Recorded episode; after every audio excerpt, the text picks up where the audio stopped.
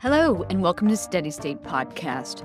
We are really interested in backstories, the experiences on and off the water that make people the rowers, coaches, and coxswains they are today.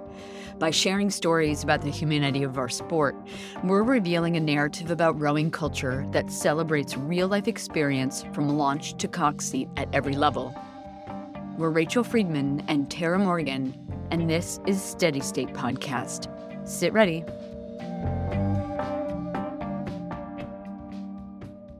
Thanks to everyone who listened to our last episode, a conversation with British adaptive rower Sophie Grant Brown. When she wanted to learn to row, a coach asked her, Why would you do this if you're disabled? Her reply, Why not? More than a decade later, a drive to find the perfect stroke has brought her two Henley wins, and she checked off a bucket list item when she crossed the pond to race the inclusive para mixed double at the 2022 Head of the Charles. If you missed it, or any of our episodes, Listen anytime at steadystatenetwork.com slash podcast or ask your smart speaker to play Steady State Podcast.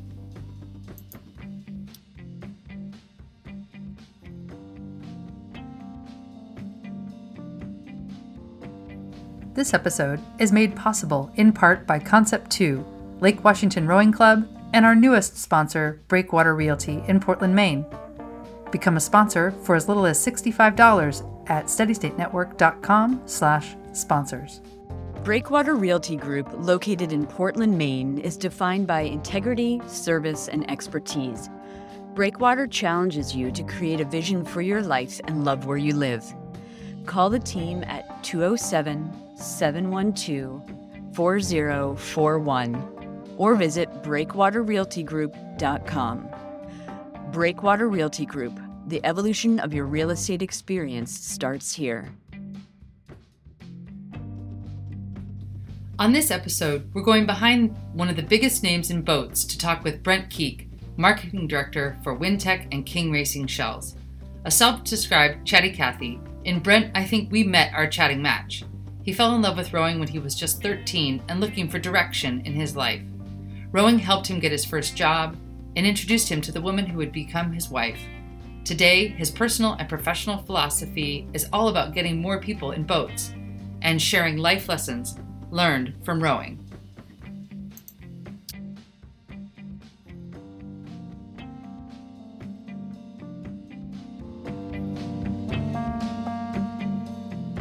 Hi, Brent.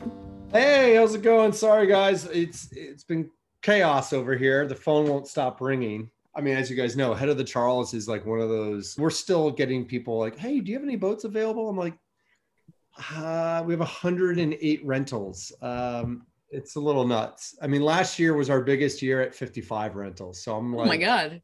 So uh, let me let me ask you this: like, yeah. I, from the West Coast perspective, we just power through. We bring boats, right? Because we've got trailers coming and and it was a really sort of an exception to borrow a boat where you went. And then you always got one from whatever boathouse. You had a friend that worked with the boathouse and you got like the shittiest boat in the lot. You got the heaviest boat. You got the like learner seashell from pocock you know whatever. Yep, yep. and and so when did renting boats from people like you start? Like was that has that always been there?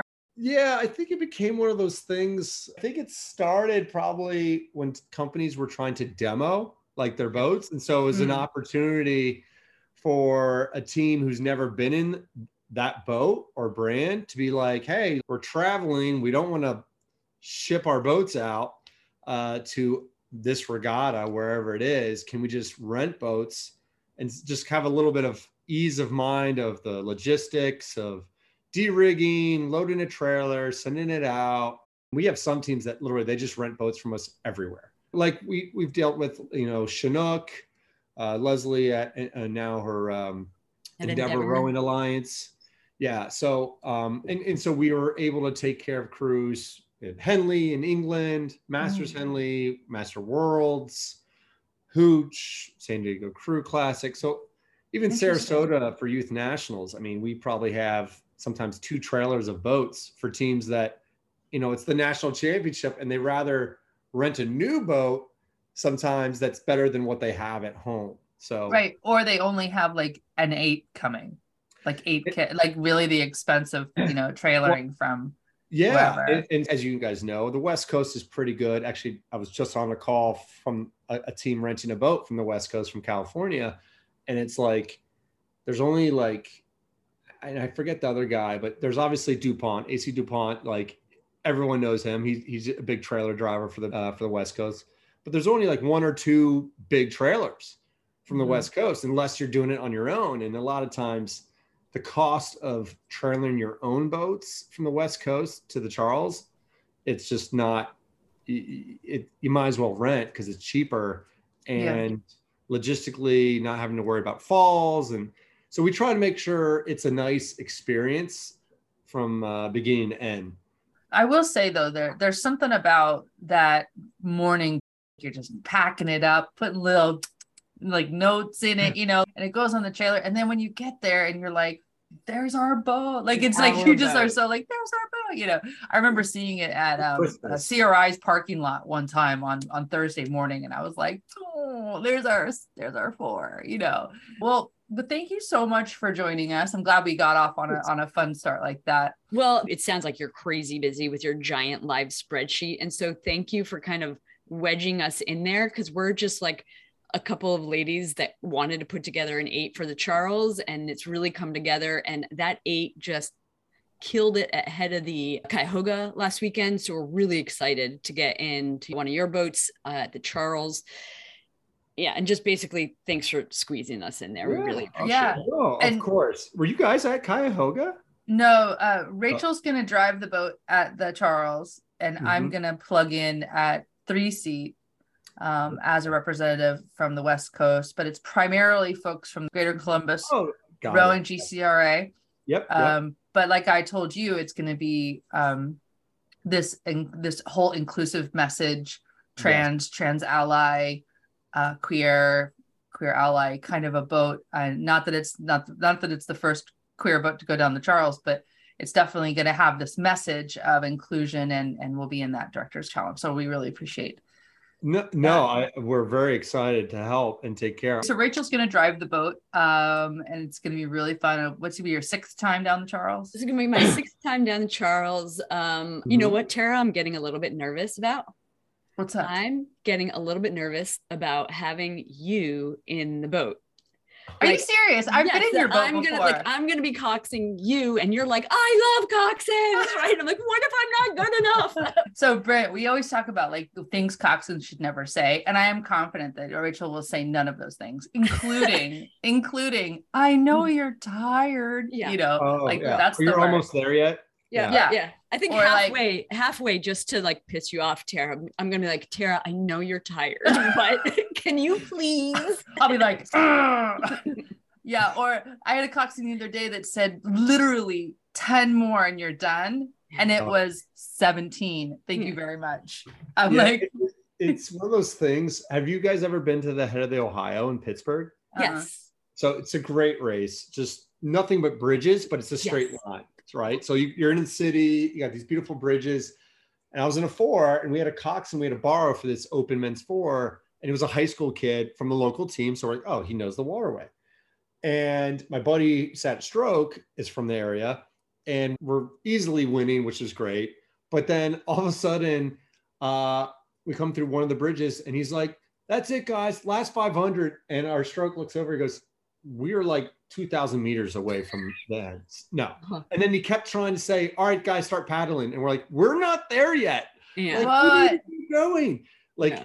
he, he heard the, you know, the, the horn or whatever. And it was from a crew from the previous race that was, you know, thousand meters ahead of us. Coxswain's calling things a little early is always that, that yeah.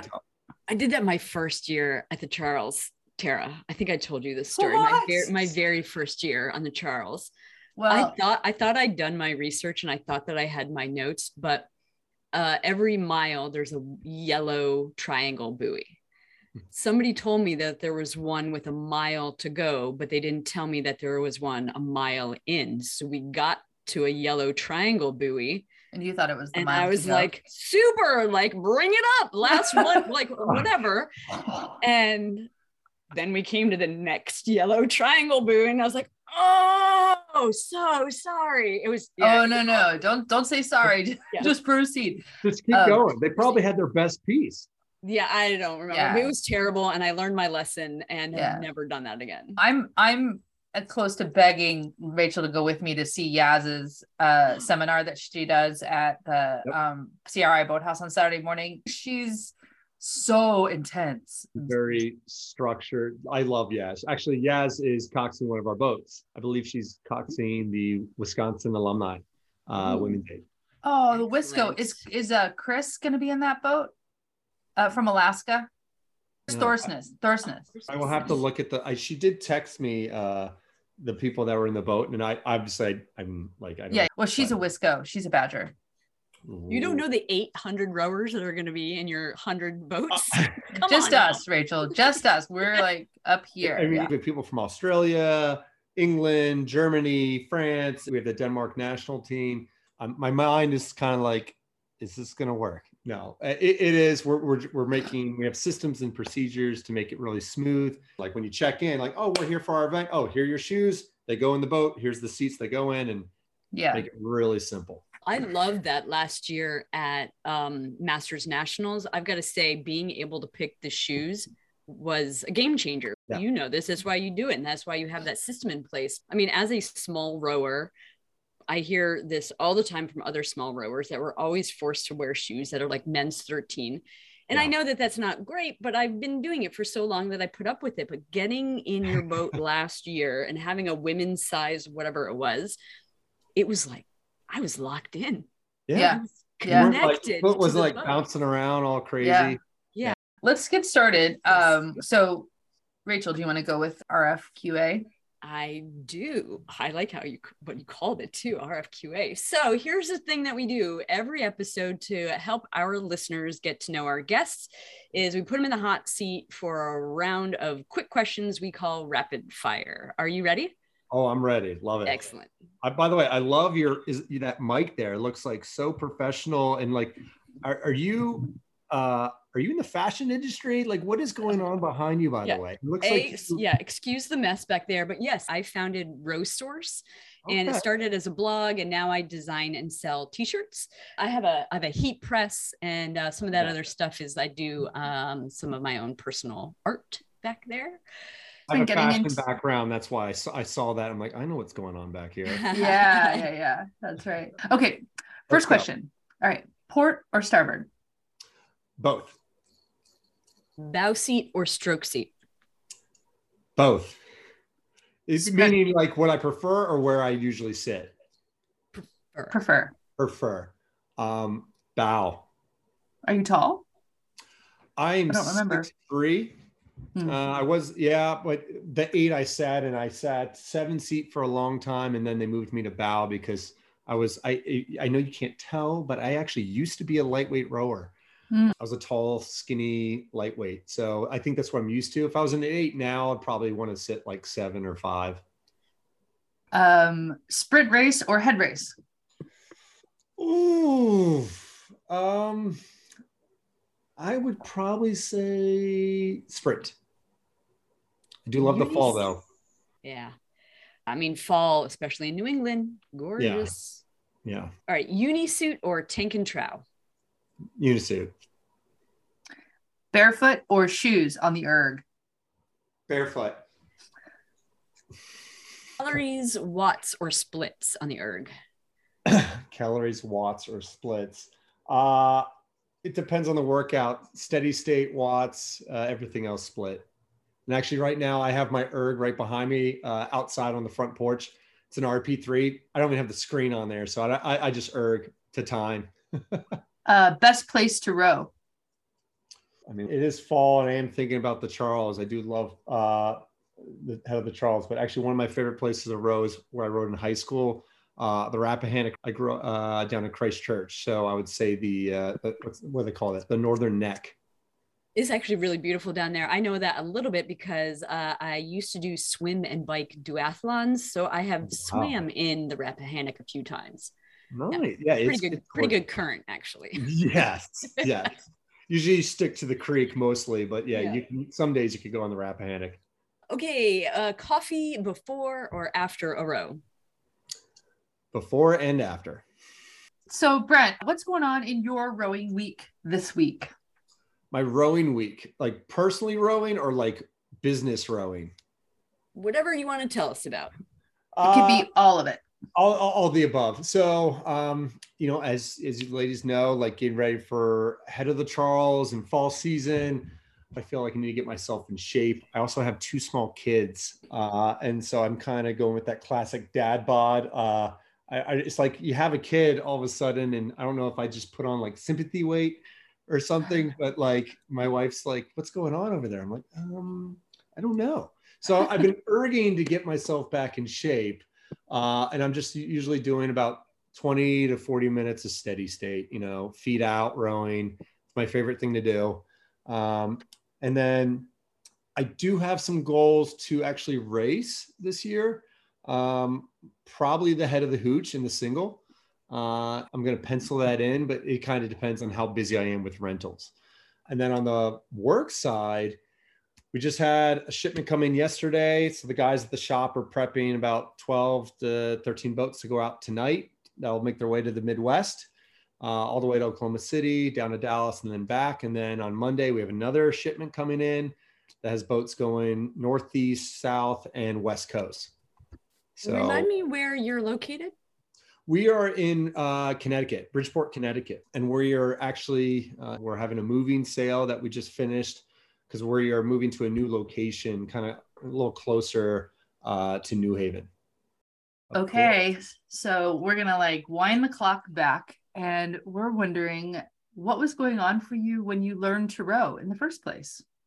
Oh, so that's a great question. I was, I think, about 13 years old. Um, my dad just passed away. My dad was everything to me, and I kind of um, needed some time, right? I uh, was sitting at home and I was watching TV, and on ESPN, of all channels, was you know, rowing. It was like a, you know, one of those like it's like ESPN the Ocho, right? It's like this small little clip of rowing on ESPN, and it was this German double. And I just remember thinking to myself, I'm German. I like the water. I want to try that. And funny enough, I grew up in Old Town Alexandria, and there's so much rowing in the DC area, but like it never really shined on me that I should try this sport. You know, TC Williams was literally down the street from me. And I told my parents, uh, my, my mom and my stepdad, I was like, I, I want to, I want to row. I want to go to boarding school. I need to get away, you know, mental health. And I found Christchurch, a small little boarding school, Southern Virginia, had a rowing program. And I went to boarding school to row, never had tried it. And um, here I have been rowing ever since. you just keyed in on this thing and you're like, that's what I want to do and I'm willing to like pick up and go to make that happen.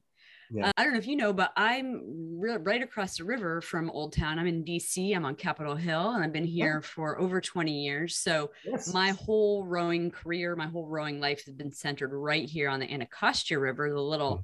redheaded stepchild of the Potomac.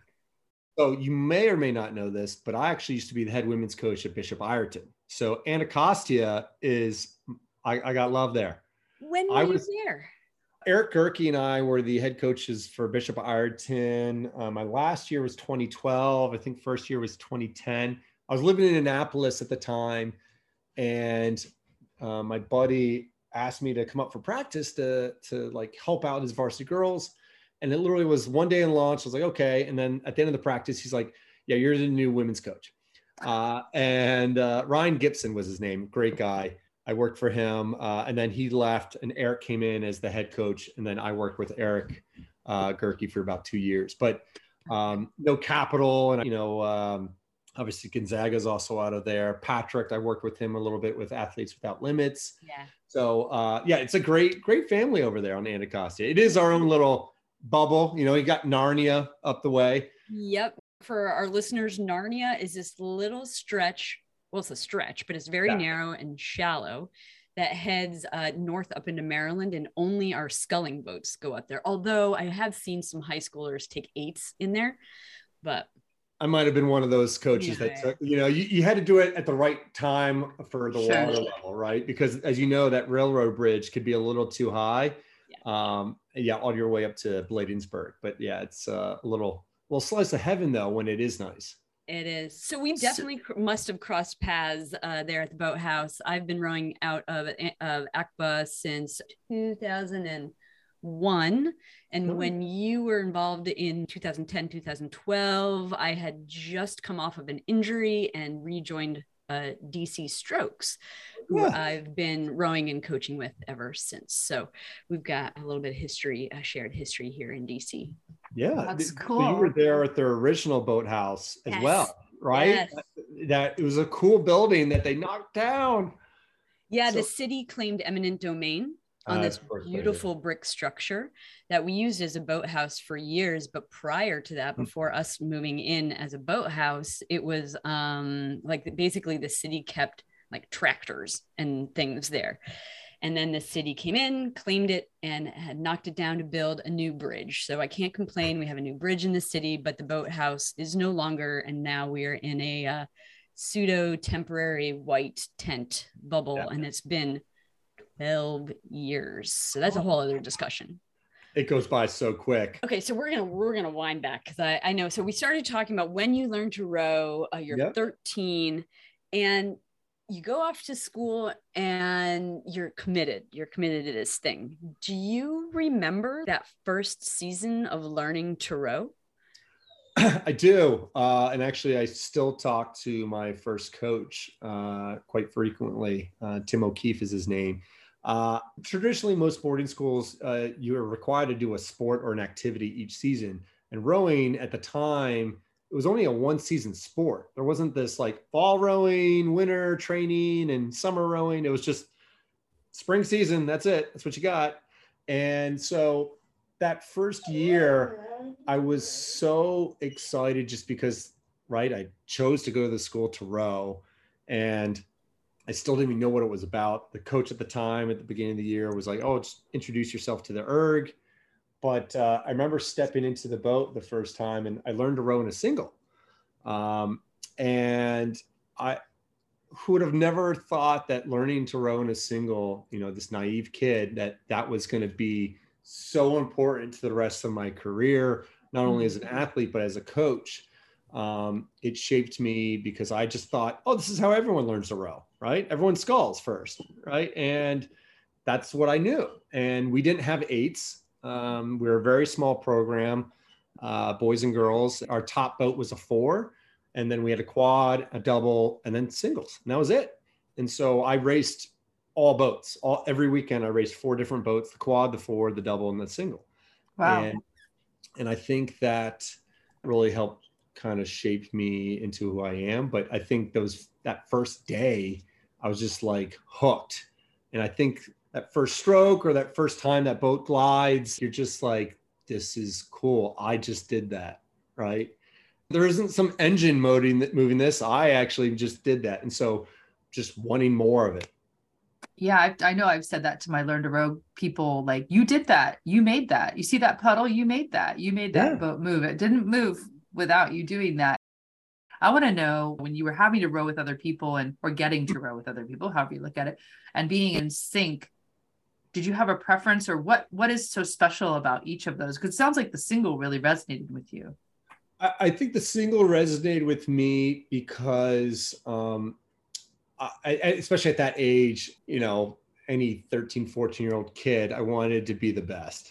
Um, and so i think the single allowed me to really kind of you know it's you versus that other boat. And so like it was just very obvious that result and I think I love the fact that you know in practice I you know I was able to make sure that I stayed on top of myself. When I got into a bigger boat, when I got into our four, so our senior four was the our top boat, and I was uh, fortunate enough to make that boat. Um, it was coming together as a unit, and I think um, for such a small team as Christchurch, I think we were lucky the fact that didn't have a lot of what I would say like some teams I do see right drama it was really like, oh, you're the first four, you're the second four. That's it.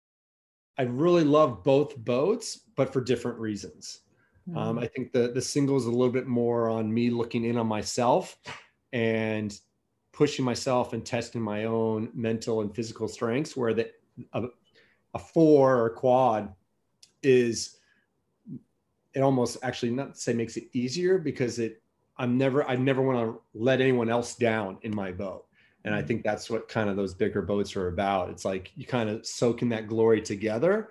And that's something truly special versus, oh, I just did this on my own. And I think sometimes I feel bad for the single sculler because it's like, oh, like no one really looks to them. It's like, oh, they won the single. They oh, they work really hard. It's like, well, yeah, they work hard, but they also work hard in a group. Maybe there's other singles that they train with. You know what I mean? Yeah, we so. actually talked with um, Aisha Rafai a couple of years ago, and she was the first Olympic rower from Singapore. And uh, she was really just, it was all by herself. She did not have team support. She had a coach, and she really struggled with that. And she today is really open and honest about that whole training situation and not having the support that she really needed, being very lonely and kind of having to deal with coming uh, out of the Olympics and not really having a team even to talk to about what she'd just done there. Yeah. So uh, yeah, I've never been a single sculler, so I've always been a team part of that team atmosphere and that we all feed off of right the energy of our other teammates. And um, that, that's a huge part of the sport for so many people. And folks who are single scullers man whew, it's intense. Yeah i think i can count on both hands the times i've been in a single including the times i've raced a single. And uh, it's not my it's not my jam. I, I miss my people.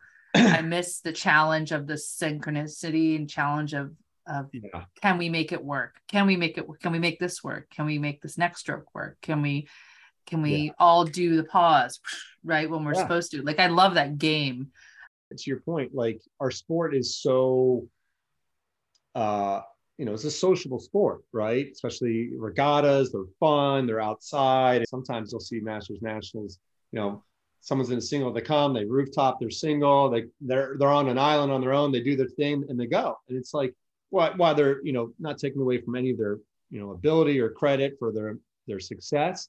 It, it's it's just them. Um, and obviously hopefully they're representing a club and a, a, bigger team but the fun part about the the team atmosphere of an eight or a four is uh, you, you win you lose you, you're doing it together. And you, you kind of grow as um, you know as a family. And I, i've always looked at rowing even uh, internally for us as a company, we try to stay very much that true to that as a family. It's not like our employees and our guys in the shop. It's not like, oh, they're not just guys that work in the shop for us. Like we know about their lives, like what's going on. Our, our director of the warehouse, John, just had a, you know a daughter just a couple weeks ago, and, and and being able to share stories with him about my personal experiences. It just it's kind of the same thing with the boat. You're not just in a boat with like seven other people, and you're like, oh, uh, how was practice today? No, you you you you grow together, which I think actually helps make you faster in the long term because then there's more trust, right? The Steady State podcast is made possible with listener support. Today, we're sending a big thank you to our newest Patreon crew members, Stephanie M and ZS. If you want to join our lineup, find out about our Patreon support levels and benefits at patreon.com slash steady state network. Do you remember rowing with wooden oars or Macon blades? Concept 2 brings over 45 years of innovation to the sport of rowing. Their newest comp blade is a smaller sized blade that feels lightweight, efficient, and stable. Unlock speed with a comp blade, available in both sweep and scull. Find out more at concept2.com slash comp. And for folks out west, Lake Washington Rowing Club is full steam ahead organizing the 43rd Head of the Lake Regatta. Set to take place in Seattle on Sunday, November 6, 2022. It's the last big head race of the season. LWRC hopes to see you there. For more information, visit headofthelake.org. Follow us on Facebook and Instagram at Steady State Network and on Twitter at Steady State Row. Sign up for our e newsletter and become a patron at steadystatenetwork.com. In two, we're back with Brent Keek. That's one, two. Oh yeah, it's definitely a lesson uh, that um, I, I, talk a lot about learn to row and that aspect of it, where you take eight people who are CEOs in their own lives on an everyday basis. They're CEOs of their family, their business, their life, uh, their dog, whatever. And you put them in a situation where they have to trust that everyone is doing their best and everyone is there for the right reasons. And then you have to hope that they're interested in trying to make it work together. And it, it's such a, a moment. I wonder what it's like for um, Chinook or Endeavor. They just come together and they bubble up and they like it's, chain it's together business, and they, they go well, with Chinook, I mean, we've worked with Chinook for years and, and most recently also with Endeavor. And I think, um, you know, not to go off on a tangent here, but about that whole kind of, you know, club of like nowhere but everywhere type of thing. Um, it's it's unique and kind of cool because right, you have people from all over the country that maybe have their own home club, but maybe they want to go to a different regatta that their home club isn't going. So now they have a chance to compete with this different group of people. And I think it's, you kind of need to come in it as like this is business because you don't have that time right away to get to know each other very quickly. But I think the longer you're part of it, the more those relationships form. And then it, you see the success within the program. Mm-hmm. Yeah, I know certainly with Chinook now being around for several years, a lot of these folks may not practice together, but certainly they're racing together. So if you, I think if you stack, you know, season over season, people are getting to know each other at regattas. And then I know um, earlier this year, I was lucky enough to go out to uh, Tempe to participate in an Endeavor Racing camp. And it didn't dawn on me until I showed up the first morning that I was one of like three people there that had not been to one of their camps before. So I think that's another piece of it. They're not just racing together, but they are going and having camps together yes. and getting to know each other. It was a really super intensive, like three days with this group of women. It was pretty awesome. Um, and then people were asking me if I was looking to join Endeavor, and I was like, oh, hadn't thought about that either. Like I just came, right, right. I just went to camp to learn some things. Yeah, so, Leslie's great.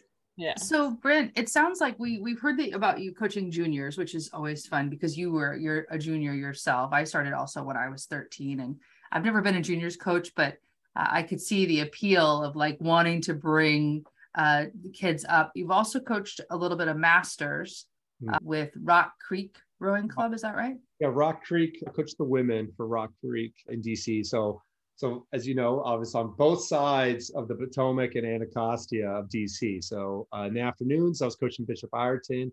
Uh, and then in the morning, uh, early morning, 5 a.m., Rock Creek women. It was kind of funny because I was in my early 20s when I was coaching these women. I'm like, and it's the DC area, right? And it, it's these just powerful women of DC. And I'm just sitting there thinking to myself, uh, why are they going to be listening to me? You know, one of the ladies in the boat with like basically really high up with the FAA.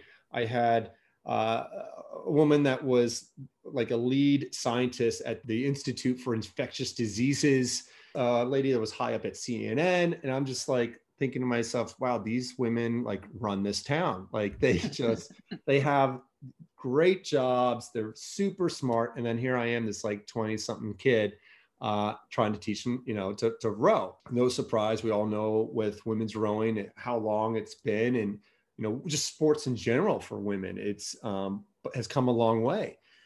And so I actually had, fortunately, some of the women in my boat actually did row in college.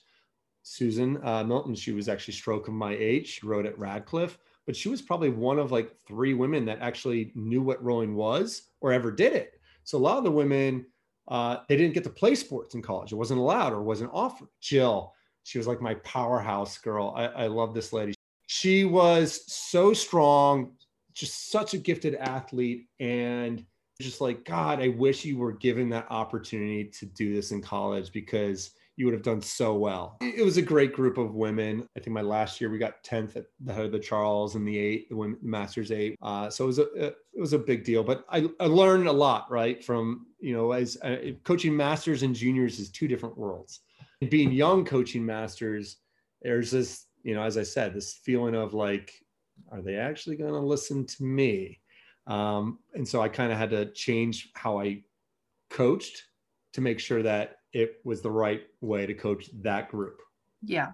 Very smart. We have a very young coach, and sometimes I wish that he would take more risks and really insert himself more. But I wonder if if that's where his fear uh, sort of lies is like these are these older people who could be my grandparents you know some of them and um, i think that's a pretty typical situation in most boathouses though they get the 19 year old who's home for the summer to teach learn to row to the adults and you know goes yeah. from there but i can tell from the way you're talking about it you love rowing and i think yes i think the memorabilia wall behind you and and what's cool about that is that you have the experience of loving rowing as a rower and then you translated it into loving rowing as a coach, you're standing with somebody in a coffee shop and someone says to you, I was thinking about rowing. Why should I do it? What would you say to them? I'd say let's grab a seat because, as you could tell from this conversation already, I'm a little bit of a chatty Cathy, but um, I think I'm probably really good at selling our sport to people because I think of what it's done for my life. And I mean, my first job out of college I got because of rowing because the guy interviewing me was literally a Princeton alum and I was like, "Oh, my parents live in Princeton." He goes, "Oh, I rowed there." I'm like, "Oh, I know rowing." And then the next conversation for 45 minutes was rowing. Um, I met my wife through rowing. When I moved out to Ohio, I, I, had my own company at the time, but I need something to do in the middle of the day. And I was like, I need to start coaching again. So I started coaching a local club and that's where I met my wife. And now I'm, you know, a co-owner of, uh, you know, Wintech and King Racing. So it's, you know, it, it's so much of my life, but I give it all back to that 13 year old kid who picked up an oar and started rowing. I mean, I've grown so many relationships from this sport. And I think we all have. It's the only sport that, in my mind, that you can continue doing in, forever. I mean, when I was coaching that Masters team, Marilyn, she was the most fit master I've ever coached. And she was in her 80s. She sat bow in my eight. I mean, I was intimidated by her because she had like 0% body fat. She was just so strong. And she's rowing in her 80s. I'm like, this is amazing. I think there's so many life lessons too um, that our sport does. I'm going to give credit to Eric Gerke on this. When we were at Ireton together, we used to uh, have like a parent meeting and Eric put together this uh, list uh, for the parents, not for the kids. You know, this column A, list of schools, you know, one through 20. Column B, list of schools, one through 20. And it was, you know, a simple exercise. I want you to highlight the, you know, the schools that are on that are on both lists. And like you see people looking around and and you, you know, 19 out of 20 or 20 out of 20, depending on the year. And we'd say, all right, column A is Princeton Review or Forbes top 20 schools of the year. Column B, top 20 rowing programs of that last year. And the correlation of rowing and education to parents was just like boom. And, and I think for for parents to see that, it almost is it's like, well, I should totally get my kid into this sport. Um, but to that casual, you know, maybe adult that you see at a coffee shop, going back to your example, I, I would just, you know, probably go down the rabbit hole of like, well, do you like the water? You know, there's nothing better than being out in the water. It's almost like therapy, right? And I think with rowing, being able to just like step aside and be outside and be one with nature and be maybe even one with yourself, just like in your own mind, it's like it's a complete release uh, to kind of shut off the mind. And I, I, I love mm-hmm. that. I was just talking to um, a couple of uh, a couple of my rowers last night. So I'm currently coaching an evening um, sweep program, a master's program, and I was really tired at the end of the day, and I just kept telling myself, "Get to the boathouse, get in your launch, and you're going to have this wonderful sunset cruise down the Anacostia tonight." Right. And once I was yeah. in that launch, I was like, "This is this is heaven. This is exactly what I needed at the end of my day. I would have preferred to be in the boat rowing, but uh, second second best is uh is afternoon sunset cruise definitely. Oh, totally. And we we row at, at six o'clock in the morning here, and it's you know sunrise over Mount Rainier, and oh. You know we're in Quartermaster Harbor here on Vashon Island, and you know the seals are waking oh. up, and the herons and the Eagles, you know, it's just ridiculous. And the water has been like glass lately. You can't make it's, that up though, right? No, it's, you, you it, can't. It's, like, it's, it literally is, um, it, it's like poetry. And I, I mean, I'm not trying to sound corny at all. For people that don't experience it, and I think that's probably where I'd go down to. Like, you need to try it. You yeah. need to try it because um, I, I think if people try it, they'll find out how much they love it. You had mentioned totally. before about like lessons learned or lessons that can be learned and how they're different between, let's say, juniors athletes and masters athletes. So, hmm. just a top of mind, like when you were coaching Bishop Ireton, what sort of lesson were you hoping that your kids might walk away with? You know, life lessons. I always, I always actually make this very clear. I'm a very transparent coach because obviously seat racing and all this stuff. People want to know where they stack up, and I'm a data heavy coach. Like data doesn't lie, especially if you record a lot of it. Um, but some of the lessons of you know when you're in a boat, especially at Ireton, we had eights mostly was our top boat. And, you know, so it's nine people coming together. And there are, you know, there are times I would say, listen, you're not all going to be best friends. And that's okay. No one said you have to be friends. But when you grab the boat off the rack and you're walking down the dock, like you are now a unit and like you need to work together as a team. And so I think that that's the biggest lesson I think I, that comes out of it at that level um, is understanding that you need to work together otherwise you won't achieve your fastest kid on the team it's not about them it, it's not. It, and i always say you're only as fast as your slowest boat. Meaning like if i had three varsity eights back then and i would say to the girls that my top eight i'd be like we're only as fast as the, the c boat you know abc and i said so they push the b boat the b boat pushes the a boat. And that that's kind of how I've always you know talked about training and, and and pushing with my team. And knowing that it almost would kind of teach those girls in those top boats to almost support and help push those girls up. Because right you know no one likes no one likes being in the bottom boat. Um, but there there is uh, in our sport there is hierarchy right? You know there's only nine seats. You can't put everyone in the top boat. And so there's got to be you know a, a, a, hierarchy there. But allowing people teaching them the fact that like listen like no matter what boat you're in you are part of this team this family and you are helping push everyone so when that top boat has a great race maybe you're not in that boat but you help that boat get there you are a part of that success and i think that that that is a life lesson to know that you know you don't need to have uh, the trophy, the medal, the the, the recognition, um, because everyone is a part of it. Yeah, and I think you can look at it from the other uh, other end of the spectrum as well. It's like those top boat rowers are influencing and supporting the folks that are learning and working their way up. I, I took over a program in in Ohio, and um, I, I, was the I was the head novice coach at one one year, and we went undefeated. Like my boys won everything. It was great. Uh, I had a great group of, of, guys, and then I became the new varsity women's coach. And there was the first day uh, of introduction. One of the girls like, "Oh, we're gonna win this year." I'm like, "Oh, oh, oh, oh, whoa!" Like, don't give me credit here. That's nice. I appreciate that, but like, understand we have a lot. You know, that the, the team didn't wasn't really doing so well back then. Uh, they, they weren't even making the, the grand final at Midwest. Uh, and I said, goal one is just to make the grand final.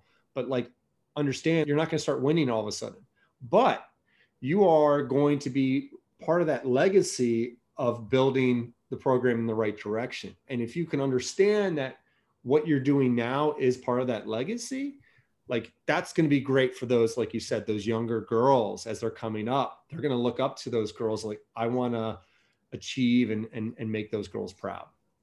I mean the whole experience of being in team rowing it's just that's what it's all about for me. It's just you you ride or die. You ride yeah. or die together you know? And and i've had such meaningful team experiences um both where I got a lot of feedback and also where I got to contribute, you know, a lot. And I think one of the lessons I love from rowing is uh, know your wake and having the ability to empathize and have an empathetic and a, a sort of a 360 head on a swivel view of the world. Yeah. Um, I think when you take that off the water, you create compassionate kids, you create considerate kids, you create kids who are looking out for um, yeah. the weakest kid or the one who needs the boost up that day. So, would you say that that's carried forward all the way through in your philosophy oh, around rowing sure. and and the company as well?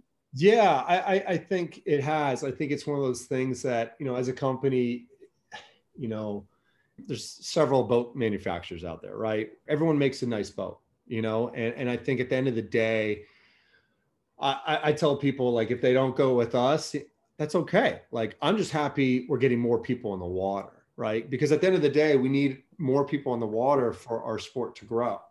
And there's room for everyone. So, uh, yeah, I, I, definitely very much take that uh, all the way through my entire career and, and what I do now. I love that you're so passionate about rowing. And, you know, the reason that Rachel and I started this podcast was because we had found someone else who could talk about rowing all day. Yeah.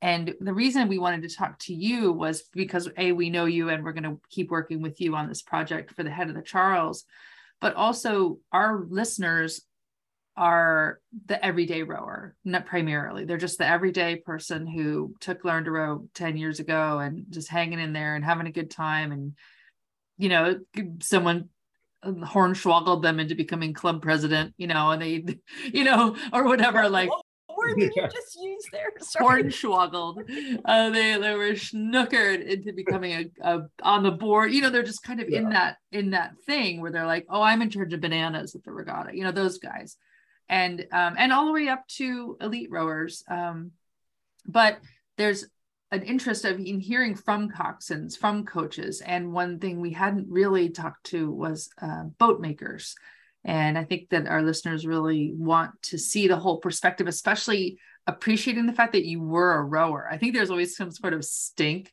when you see someone who's in like the rowing industry and they've never rowed. Like, you know, there's a little bit of like, hmm, it's kind of like, do you get it? Yeah. get it? you really get it?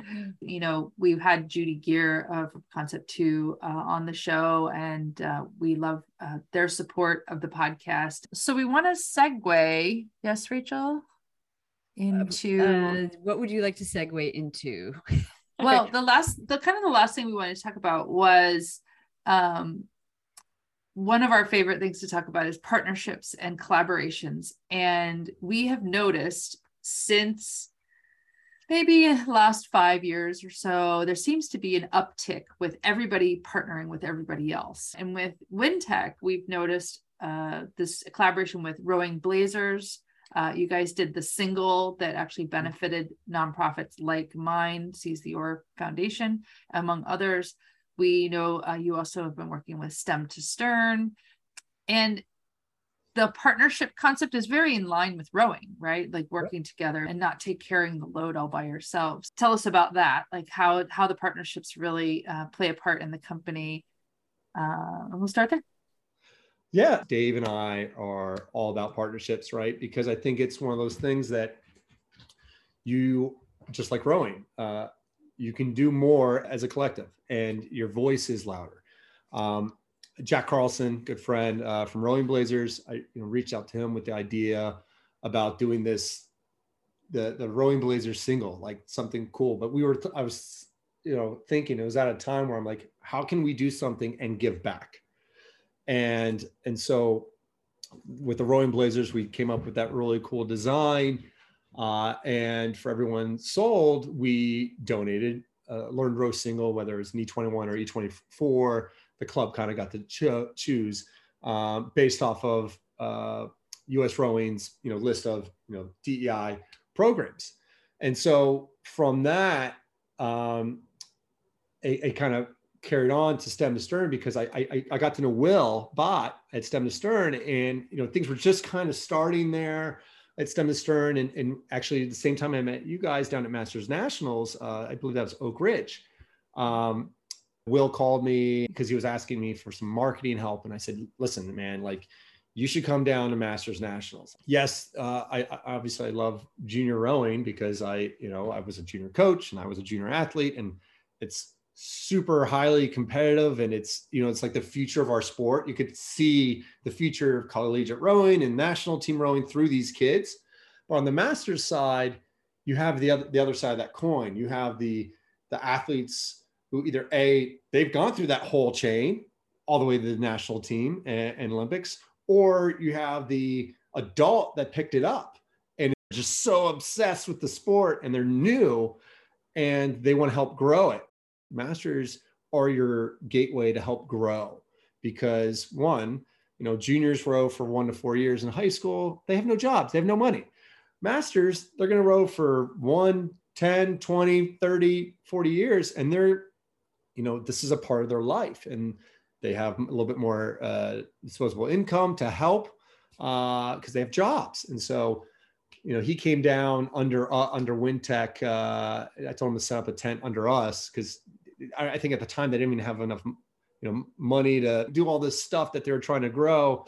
And from there, that that that's kind of where that uh, uh, that partnership with U.S. Rowing kind of formed. Mm-hmm. So um, yeah, we, we've we've stayed in touch, and then we um, we we signed a partnership with Stem to Stern as a boat sponsor, and we we donated two eights uh, to two programs. Uh, Milwaukee got one, um, and then so did Tacoma. Actually, uh, yay! And, yeah, Dave so Harvey. That, yeah, yeah. So it, it, it's in in the goal is right to kind of continue to grow this, and, and, that's the thing. You know, you bring more attention uh, to it and work together, and that's why partnerships are great. I mean, not to segue too much on this partnership thing, but it's not even a partnership. But just like last week, I had a phone call from uh, a guy at Detroit Boat Club.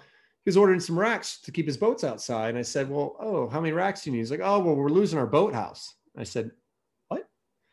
And so obviously, I'm passionate about rowing. I, I'm a huge history buff. If you don't know, Detroit Boat Club is the oldest rowing club in North America. And having this conversation with him, and I said, Listen, I just want to help because I think this is just a tragedy that this beautiful boathouse uh, is gone. They lost it. And uh, so I'm kind of met with their board and, and I'm working with some people in our team and we're doing a, a story uh, on Detroit Boat Club because the goal is like we, we need to like get the message out and I'm, I'm just hoping at least if I can help you know I don't even know if US rowing knows that they're that, that they basically are out of the boathouse um, right. and, That's and news to us. Yeah. Yeah. So like, it, yeah, this just literally happened a couple weeks ago. Uh, and I, I, mean, it's terrible. I mean, I, I don't want to speak, you know, too much about it because I don't know all the facts, but I know that there was a sizable amount of money that the, the state or the city is going to fix up this island and the boathouse got zero. Mm. Uh, because I think it was seen as this like upper class white sport and like they don't even realize that not only do they have a STEM STEM program now, but they kind of had their own um, program before, and they have adaptive, they have veterans, it, you know, and they have all these programs that are in fear of not being in existence. Um, and so I was like, you know, see what I can do to help. And so um, we, we we collaborated. We're having an article that will come out shortly, and I'm going to try to help post it and get it to the right people. And obviously, I, I told them that they sh- they should get. Um, I'm going to introduce them to our video photographer, and I think that that's kind of a way that I want to help tell the story.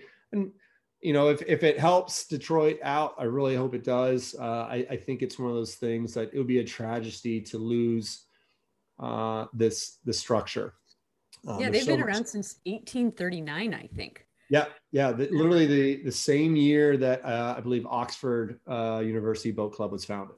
Uh, and I, I, think just recently did the city just come come in and said, no, you can't be in there. You got to get out. I'm really sorry to hear that. For yeah, and, excited, and excited to hear that you're stepping in to see maybe how you can help out and I even said, I you know, I don't know what people think about boat manufacturers, but we are we are a small business, right? You know, we have employees. You know, um, Wintech and King specifically. You know, our margins are thin on on on purpose, right? Because Howard's original plan was have a high quality boat, great value that people can afford. So our margins are very thin comparatively, and so you know, we're not really a uh, you know, there's not like just surplus of cash, like, oh yeah, here, here you go. Like we, we can't do that. But if one thing I can do is help tell the story, right, and get it out there. And so the goal is, you know, we'll see if we can publish the story on Row 2K with Ed, and we'll reach out to Chip at Rowing News, and then my my my plan for them is to exactly reach out to all the rowing podcasts and, and people in, in the, the media uh, that can also maybe tell this story. I mean, it's just shocking to me. I mean, Ford is right there. It's just, there is money there uh, in, yeah. in this country. And they've done stories in the past, reaching out to the local news network, but I think it, it needs to be a little bit broader. And so that's why I'm trying to help. As it comes together, definitely let us know. We'd love to be able to help spread the word and share yeah. the story. And you know, maybe Rachel, we can add this to our coffee chat to draw some attention to it because you know the the rowing community is strong and very united when it comes to these kinds of things, especially our history and our legacy. We love our our legends and our history. You have so much. I I have to like go into this because I've gone out to Washington, Seattle, to see the University of Washington, you know, women, and mm-hmm. I got to experience the Husky Open and Windermere. Ooh. And I, I, literally have to say, there is nothing like it in the world. I mean, no, it's like Royal Henley and Windermere are like, if if you see those two, it's I think it's like that's it. Like, I mean, yeah, there's yeah, you should try rowing in it. It's uh, it's insane. It's like rowing into a stadium. Like oh, I, I, yeah, it, it's so unique and such a beautiful part of history I was fortunate that while I was there on the docks at, at UW to see the mountains in the background, you know, yeah. and like this. Rachel's seen it. Rachel's been yeah, to Conibear. The, We've been there twice uh, when she visited, uh, and she's seen the view. And you remember you, you took me over to Conibear, and I stood on the dock, and I. She. Like, I she got emotional. it was so beautiful. I just needed to stand there for a minute. I told myself very similar. Like I stood there in a moment of like silence, and I thought to myself, "Man, why didn't I look at the West Coast to row in college?" yeah, it, yeah. You know, it, it's uh, and I have to say, you know, um, it it may or may not be public now. I think it, I'm pretty sure it is, but just another piece of why like I'm even more drawn to that is we uh, Wintech and King we uh, we built the boats for the Boys in the Boat movie. Oh, they're not Pococks? Exciting. That's kind of scandalous. I love that. But uh, congrats. Uh, yeah, so it, it, so we replicated the uh, the boats, and uh, they were we shipped them to England, and they were filmed there. And uh, wow, yeah, it was. But being a part of that process, right? Um, and, and replicating the, those Pococks was really really cool. Um, wow. I, I, think it's kind of cool to have that piece of history and um, the boats themselves the hulls themselves are actually are composite like carbon fiber. The mm. guts is all wood. Oh and, wow. you know wintec back in the day like in construction and things were a little you know precarious maybe right? Uh, uh, and, and so i think learning that the guys there that were building boats, they used to build wooden boats. And so when they started doing composites, it just it was not new to them. So when this project came on, a lot of the guys that used to do woodwork build boats in wood, they were like, "This is going to be so much fun to go back to build." So I, I uh, I'm really excited to see the movie when it comes out. But uh, what a cool piece of history! Once again, I love rowing history and I obviously got to tour the original Shell House and uh, and see what's going on there. And then uh, upstairs, the actual Husky Clipper still there, which is oh yeah. I mean, what? Uh, there's nowhere else in the country where the student athletes have a cafeteria and it's above the Shell House. I mean, everyone yeah. in Washington knows what rowing is. And yes, it's a that, museum. I mean, that whole boathouse is really a, a spectacular museum, and and it's great to continue that legacy and then that yeah. be putting boats like that out on the water. I, would be curious to see who's going to end up with those uh, composite mixed boats. We actually had the stand-ins. Um, so obviously there's actors and then there's, you know, the, the stand-ins. We had the stand-ins. They asked and we got it done. They actually put together an eight for Henley and they raced at Henley. And funny wow. enough, the guy, that, the guy that plays Joe Rantz, his name in real life is Joe. Did they have a real coxswain? Yeah. I hope so. Like a coxswain who was a coxswain. Yeah. Oh yeah. Oh yeah. They had real like rowers and coxswains. Yes. Yeah, I figured there was probably only like two actors. You know, actually. Oh no no no! They have actors that like taught how to row, and actually our global marketing director, he's in the UK. He coached the boat. Oh, cool. Well, we'll have to definitely circle back when that film comes out. We talk Oh, about yeah. some behind the scenes, like how it how it was made possible. That's really cool. I know I'm looking forward to it being here in the home of Joe Rantz, and I'm actually good friends with his granddaughter Jen Huffman, who's um beast, powerhouse beast, uh, who actually didn't row until she was uh, middle aged. Uh, she was a gymnast and a gymnastics coach, and picked up the single, and then college club rowing said hey do you want to try sweep? And she's like okay. And of course college club is like completely dominant and a wonderful group of gals. So the history is so close to us here. Uh, we were always joking about how daniel james brown who wrote that book had not actually been in a boat yet when he wrote the book. He hadn't rowed. And then the uw was like uh yeah we're taking you out.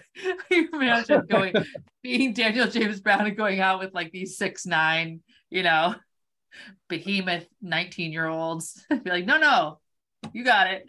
You got it. You're there, you got it. Surrounded by a bunch of like you know future Olympians or former Olympians. So, speaking of, just um, in case you hadn't heard, we just landed an amazing interview. We're going to be talking with Eric Murray today today. Wow, Yeah. nice. oh my god legend legend God. You've been with us Yeah. way longer than we expected. So, thank you, thank you, thank you Oh, no. for, for chatting with us. Thank you guys so much for having me. It's been a pleasure, and I uh, can't wait to see you guys in Boston. Yeah. yes yeah this has been great uh, I, I'm, I've You guys enjoyed- are, I have to say, you guys are fantastic, and you guys are so professional. I love it. It's been great. Oh, well, thank you. We appreciate that. You know, we're, we're doing our best over here, making things up as we go. To see photos of Brent and get links to the people, clubs, and events mentioned in this episode, check out the show notes on our website. Hey, Tara, I think some listeners might not know that Steady State is more than a podcast. Right we should tell them about friday mornings when we get together for coffee chat we talk about rowing racing technique but we also deep dive into things like inclusion and leadership Yeah, I really look forward to those Friday morning chats with you and our listeners. So we hope that you'll join us Friday mornings at 8 a.m. West, 11 East on Facebook, Twitter, and YouTube. Grab your favorite mug and add your voice to the conversation. Steady State Podcast is brought to you by me, Tara Morgan. And me, Rachel Friedman. Between us, we have nearly 40 years of rowing, coaching, and coxing experience, and we run successful rowing related enterprises. Tara is the founder of Seize the Oar Foundation, which champions inclusion in the sport of rowing through team training, outreach, and thought leadership. And Rachel is the founder of Row Source, designing unique rowing gear for individuals, clubs, and events. You can find us on Instagram, Facebook, and Twitter at Seize the Oar and Row Source. Steady State Podcast is a production of Steady State Network. This episode was written, produced, and edited by Tara and Rachel. Rachel also manages our website and social media. Our theme music is by the Free Harmonic Orchestra. Steady State Podcast celebrates real life experience from launch to cox seat at every level. Search the archive at steadystatenetwork.com slash podcast dash topics or listen on your favorite podcast app. Visit steadystatenetwork.com to subscribe to our weekly newsletter. In two, way enough. That's one, two, way enough.